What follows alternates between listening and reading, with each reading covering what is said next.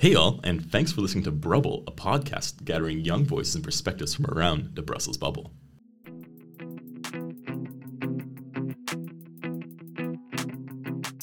A few weeks ago, the world was hit with some rather unexpected news, that following a new scandal, the UK Prime Minister Boris Johnson would resign in October 2022.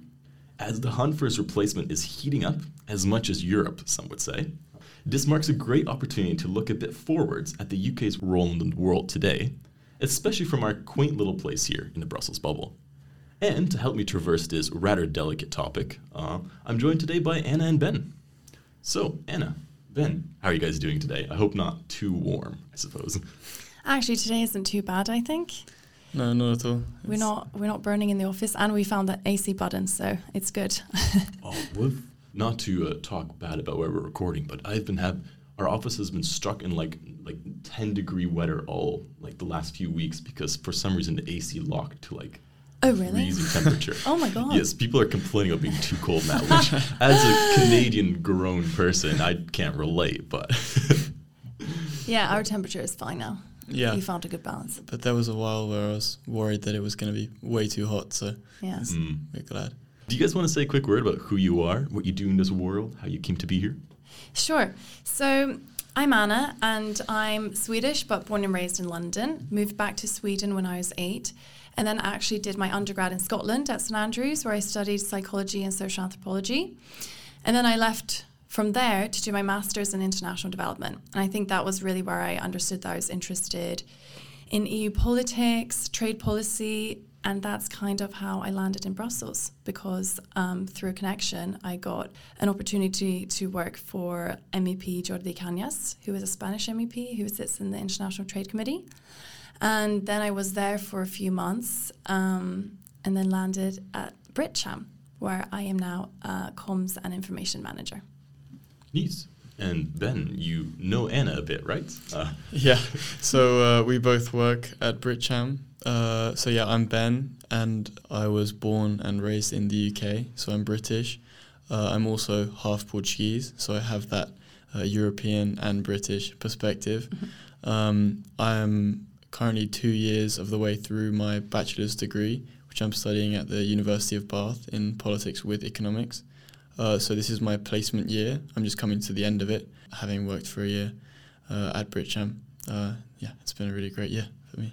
Yeah, sounds neat. I really like the focus or how I have two people here from such a, I suppose, split background, because I think it offers a really interesting perspective in, I guess, the UK's identity in the world right now. Just the little balance between the EU, the UK, we're in between, and I suppose I personally relate to it myself. So for the people who don't know me, I'm Simon. I'm a Dutch citizen but raised in Canada, and so now I find myself here in Brussels working at Microsoft as a policy coordinator. And I'm doing this quaint little podcast. But yeah, you two were both saying you were working at BritCham, which as the longer version is the UK Chamber of Commerce in the EU. How's that? What do you guys do? Belgium. Just right. Belgium, sorry. Yes, apologies. No, it's just good to point out, because to explain a little bit about the chamber, you have chambers in every country, really. So we're the one for the Belgium and the EU, which is kind of puts us in a unique position because we both have a bilateral and regional level.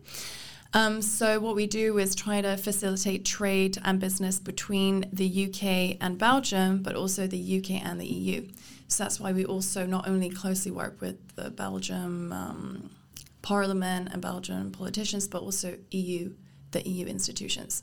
And we have kind of three pillars that kind of clusters together the different activities that we have, which is bilateral, UK-EU relations, and then EU policy.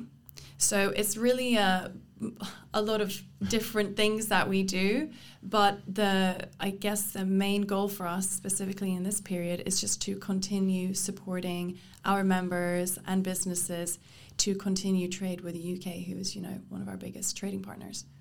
Yeah, I think it's a pretty fascinating place to work at, especially, I guess, as I mentioned a second ago, just the UK's place in the world, just how these relationships emerge and, I guess, the importance of this close proximity.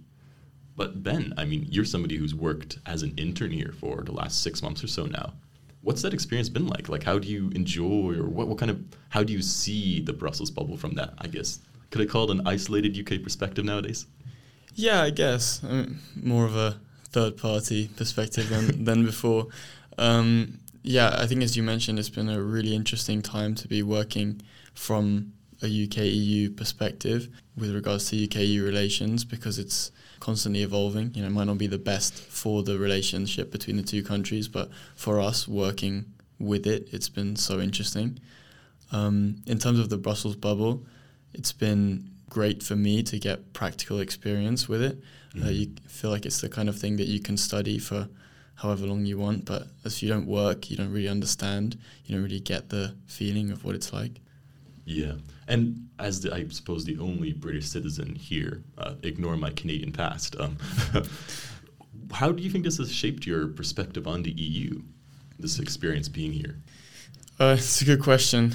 I think I obviously have a distinct opinion on the EU as well, given the fact that I'm half Portuguese. Mm-hmm. So I've always been quite pro-European. I've always felt quite European, in the sense that maybe other British people don't.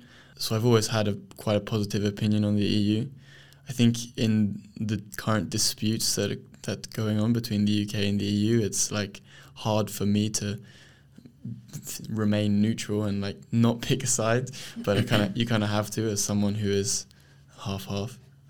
Yeah, no, it's a really interesting position to be in, I suppose. And I guess the furthest question back at you, Anna. I mean, growing up between Britain and Sweden, how do you see the EU, or how do you see the UK? I mean, I would kind of have to say what Ben said as well. Like, I feel European as well. But the thing is that I know a lot of my friends from studying in university and having a lot of British friends, some of them say that they don't feel European. And, you know, it is an island far out. It was a global empire.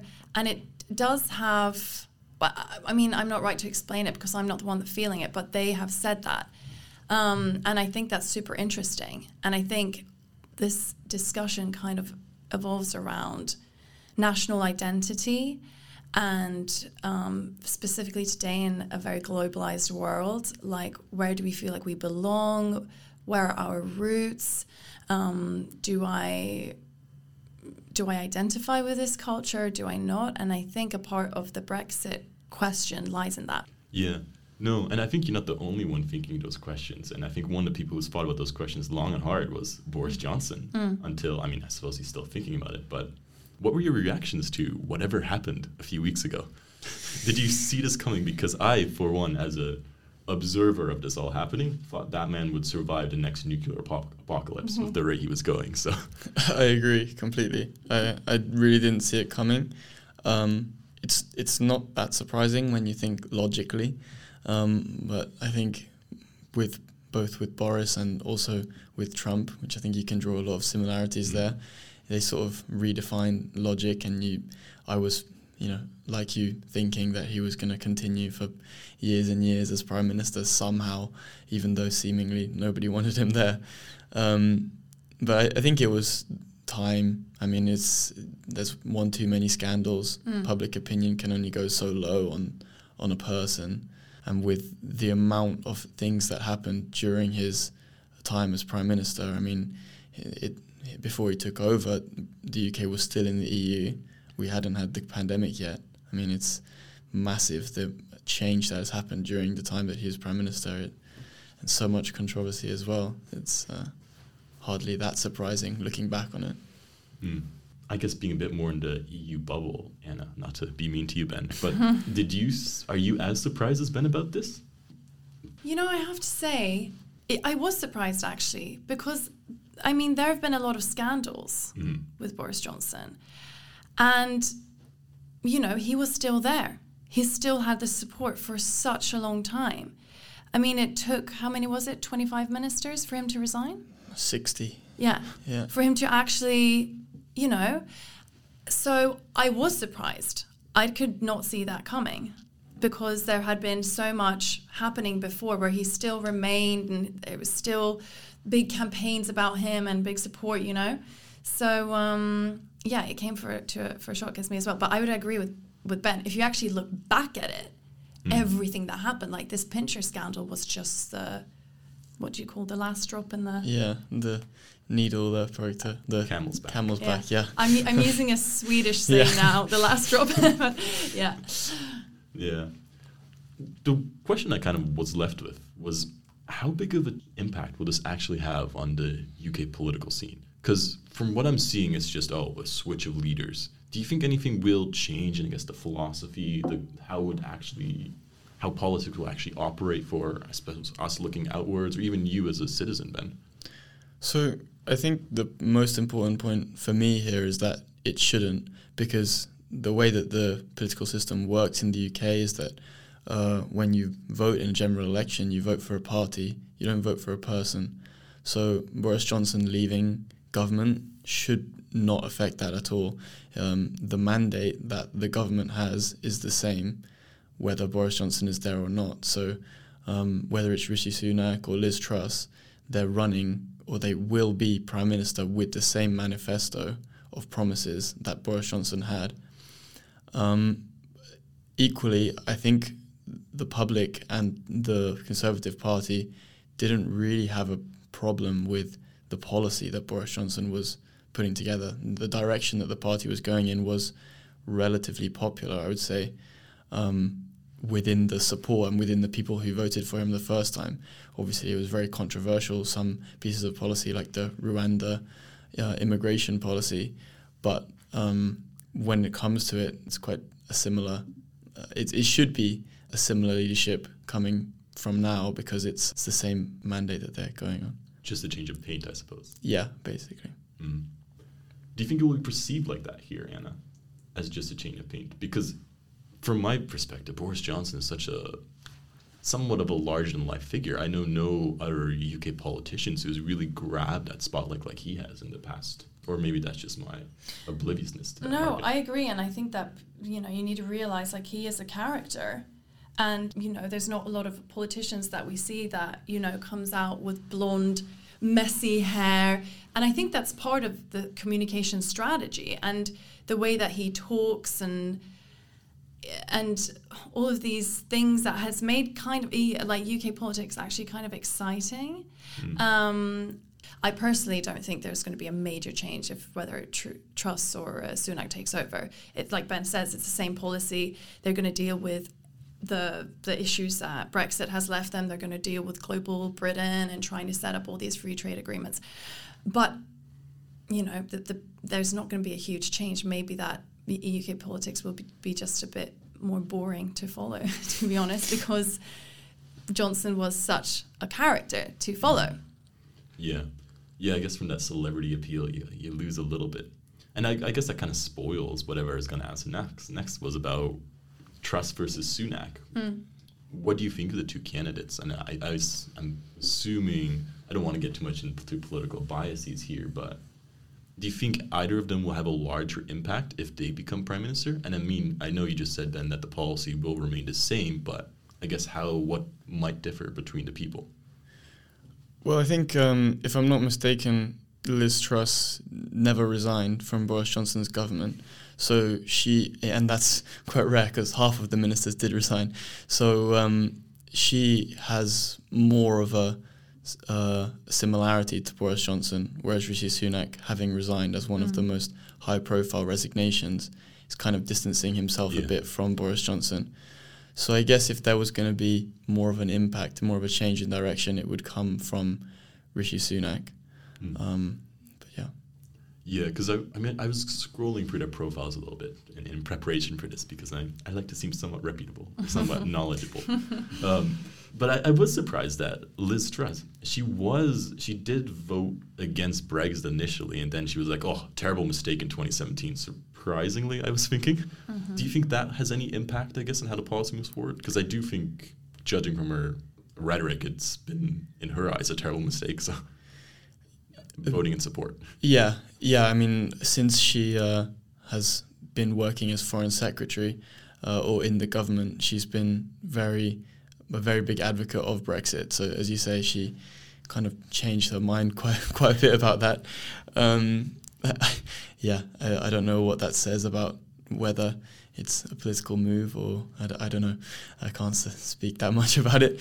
But I think she would definitely be seen as more the hardline Brexiteer out of the two, which doesn't make a lot of sense given the fact that she voted Remain. Yeah, I kind of want to finish this little segment on the autopsy of Boris Johnson now. Maybe he comes back to life sometime, but what do you think of him? What do you think his legacy will be in UK politics or in even European or global politics? I personally, I just think he's going to be remembered by Brexit. I mean, it's huge. That is huge. UK leaving the EU. And that's the big thing that he did. That's how people will remember him. He's done other things, you know. But I think that's how people will remember him, Brexit. Yeah, it's the biggest that he's had. In terms of other things, the scandals, I think, will be remembered. Yeah. I mean, there's been quite a few, the partying during lockdown. His party has been, there's been many sexual assault and allegations that he's sort of been seen as not doing a lot about. But yeah, I mean, I think among his supporters, he'll be seen as somebody who got Brexit done. Yeah, true. I think, you know, Brexiteers will support him and remember him fondly because I think at the time when he came into power, it wasn't necessarily certain that the UK would end up leaving the EU. The UK was still part, and there was these constant extensions of deadlines, and it seemed like, you know, with such divided support, it was a possibility that we wouldn't end up leaving. So yeah, I think he will be remembered fondly among those people, and like Trump, quite a polarizing character. Yeah, and that's what exactly what you say. Like what I meant was like being remembered by Brexit either in a positive way or a negative way. Mm. But also to add to that is also that with the UK leaving the EU, they also managed to get a trade deal with the EU. So that's also something that he'll be remembered by. That in the end, I mean, I don't know if this was last year on Christmas Eve, wasn't it not? Where they signed? Maybe 2 years ago, but yeah. They signed the TCA, which is the Trade and Cooperation Agreement between the EU and the UK. And that was also, we weren't sure that that was even going to happen. So he managed to pull that through as well. Yeah. Well, I think this is turning quite nicely into the second pillar, so to say, of what I wanted to structure this podcast around. It was just about the UK's larger role in the world today. And I mean, you're mentioning some of the trade agreements that you've been developing, and you've been mentioning a bit about how we're moving to a post-Brexit world, if I can call it like that. And in this post-Brexit world, what do you think the UK's role in the world is today? Where do you see yourself or your adopted country, I would say? I think, firstly, I think it's important, even though I firmly was a Remainer and I feel quite pro-European, I think it's quite important that the UK doesn't immediately start thinking about rejoining the EU. I mean, this is done. Brexit was done by Boris Johnson, and we're now in the situation that we're in. There can be deals done and better relations between the two countries, definitely. But I think it's important that people don't start polarizing everyone again by thinking, let's jump straight back into the EU when the EU might not have us, and there's still a massive portion of the population in the UK that don't want that to happen. So the position of the UK is firmly as a third country, which leaves us with a lot less power, I feel, in the global power dynamics. It'll be interesting to see where it goes with regards to trade deals with other countries and the global influence. Yeah, and I mean, they have managed to do a lot of trade deals already with New Zealand and Australia, and I think that they have this campaign called Global Britain, and they want to strengthen their ties with other, you know, big powers in the world, and I think they're going to really be focusing on strengthening ties with Asian countries like India, with the US, but they're not, what I can personally see is that they're not engaging at all with the EU. So Brexit, whoever takes over, like Brexit is done, like Ben says, they're making that very clear by making it difficult, like not even focusing on EU, you know, at all. Really just putting all of their focus on strengthening ties with other countries in the world.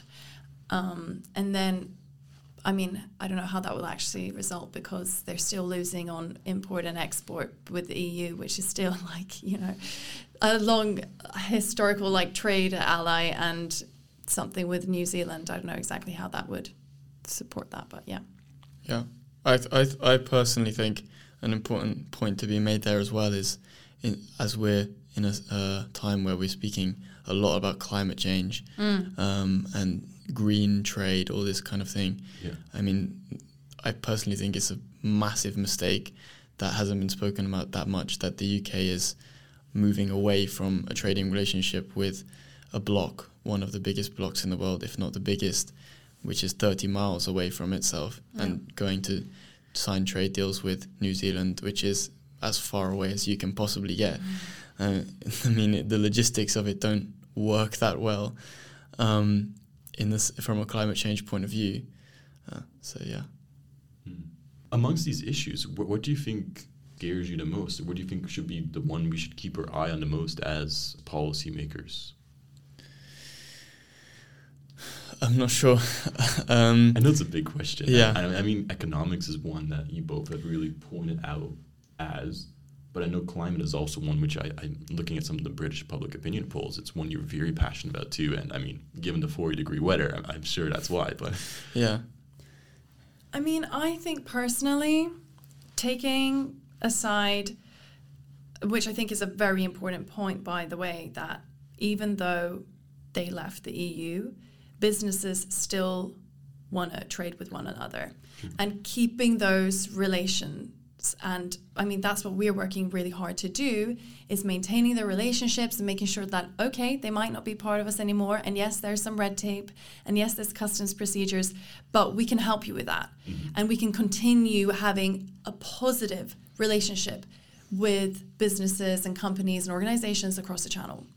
But aside from that, I think it's important to see, and it's already been shown with the UK crises, that the UK and EU can cooperate on things like security, defence, like climate change, that if there are areas for collaboration, these global issues, we should really try to focus on that as well. But that also brings in a lot other global powers like the US, and how the UK is working with the US, how we're working with the US. And it's a huge geopolitical question, but I think the Ukraine crisis really showed that we could cooperate on that. Yeah, because I was going to say that there's an opportunity where the EU might drag its feet in certain areas, especially with all, I guess, the regulatory tape and all the, you know, conferring between 27 different member states to develop one stance. The UK, I mean, you're still a relatively large economy. You are a significant country. You can develop positions quicker. Yeah. And I think we saw that, as you were saying, during the Ukraine crisis, where the UK was seen, at least in the initial days, as a bit of a leader somewhat. And I feel like Boris Johnson in recent days has also been trying to reclaim that movement a little bit. And I feel like there's a similar opportunity for you to claim, maybe even on the climate debate. I mean, you have some great climate statistics you can always throw out. Stuff like that, I think there's definitely an opportunity to become more, I guess, braggadocious about yourself. Yeah, I think that's in a way quite dangerous, though. I think it's something that there has been a lot of with Boris Johnson. The rhetoric has been quite us versus them, always trying to seem better than the EU, to show that it's a success that we left. You know, we can be quicker at this, we can... You know, Zelensky loves me, all of this kind of thing. And I think it will be interesting to see, once all of the dust settled and maybe the rhetoric calms down a bit, where they can actually make progress in collaboration on the issues that really matter. Well, that's a very good point. I definitely agree with you when you phrase it like that, because it's, I guess, going from being a global citizen in the world to making sure your own bed is in order, however you say it, whatever that saying is. We're struggling with sayings. So where do we want to kind of wrap this discussion up? Because what I was thinking of doing this is saying that the EU, in, I guess, stuck between the Chinese and American superpowers, we're framing ourselves as a regulatory superpower. That's kind of how I see the trends going, and, you know, being a bit moralistic. And you're arguing that the UK should, I guess, be a bit more quieter, focus on its own sphere. Do you see a new identity emerging like that for the UK? Is there any identity you want to see the UK embrace over the next few years? It's a big question. It is. That's why it's last. Yeah. No pressure. I'm not really sure where I see the UK developing its position. You look at the other superpowers. I mean, even the EU being a regulatory superpower with a massive market, the US spending the most on defense. Again, it's a huge market, and China is the biggest in the world. So the UK can't really compete with any of those. So I think it becomes quite a lot about how it fits in and how they work with those other big superpowers. But yeah, I'm not really sure where it sees, where the UK sees itself as a global Britain, as Anna said, where they fit in that picture. I mean, I think the thing is that the UK will always be a significant player in the global arena. I mean, London as well, as one of the most metropolitan cities that have it's a great financial hub. Businesses still go there. Businesses still have their headquarters there. The legal system is strong there. It's still going to be very relevant. And let's not forget, that it was once an empire, and it has the Commonwealth, and it has a long-standing history of being connected to the rest of the world. And I think it will always remain a significant player. For me, what will be interesting to see is how actually far they do come with the idea of disconnecting from the EU and strengthening ties with the rest of the world, and what that will lead to. And we try to follow the statistics every day, seeing, exports, imports, and how it's affecting the domestic economy, but also internationally. But these are things that we won't see until maybe 20, 30 years, and then maybe by then has a new leadership emerged that might say, hey, we want to rejoin the EU, So it's going to be really interesting to follow, but I don't think that it's something we can say in the short term, if that makes sense. No, definitely, because I remember back during the Canadian election almost a year ago now, I was doing a different podcast, and there's a lot of debate about, the Conservative Party in Canada wants to join the CANZUK Agreement, so the Canada, New Zealand, UK kind of, pact with that ugly acronym. And it was very interesting to see the new, using a bit of history, a bit of like cultural similarity to create these new kind of movements, which, I mean, geographically make no sense whatsoever, but there is some logic behind it when you think about it like that. I mean, Canada's never geographically made much sense, so yeah, and I think it, as Anna says, it depends quite heavily on the leadership that all of those countries have. I mean, we've seen how a change in leader can affect countries so dramatically, and how close some of the elections can be, which define the future. I mean, the referendum itself, which voted for Brexit, was 52% to 48%, so sometimes it can be so marginal and change so dramatically the way that we go. I think the UK now is kind of at the beginning of a road, and it's really difficult to see where that goes without knowing who's going to be in charge, and it's not mapped out for us, so we'll have to see where it goes. Yeah, lovely analogy, because as you're starting at the beginning of the road, we're on the end of the road of this podcast. So, well, I think that just about wraps it up. But before we wrap up, I'd like to finish with a more fun, personalish question, which by no means reflects any of your real-life viewpoints, is what I'm going to say. But, to throw the ball into the court, Mr. Johnson is now without a job, and you are his employment agency. Where do you send him? Good question.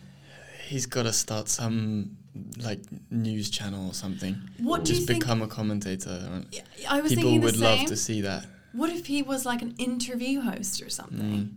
But or he would probably hosting talent competitions. Yeah. Like that. Yeah. But then again, I feel like he'd be the one talking most of the time.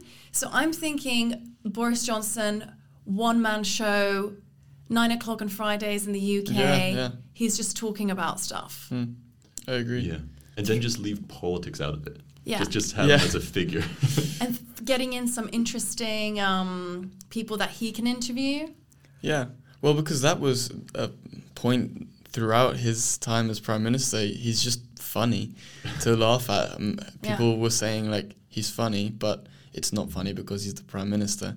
So if he's not the Prime Minister, maybe it will be more funny to just watch him say whatever he wants to say. I suppose so. I guess do the reverse Trump, so to say. Yeah. I guess on that note, we are actually done now. So thank you so much, Anna. Thank you, Ben, for coming on today. I think it was a great conversation. It was a good look at the topics ahead, and especially with September coming up and everything starting to kick back into gear, some interesting trends to keep our eyes on out. So yes, thank you. Thank you for having me. Thank you so much for having us. And can I do a bit of promotion? Yes, please do so. Now that we're at the end. And also because I know that this podcast is aimed for young professionals in Brussels. I would hope so. But if you're old and listening, you're not old. So please not switch off.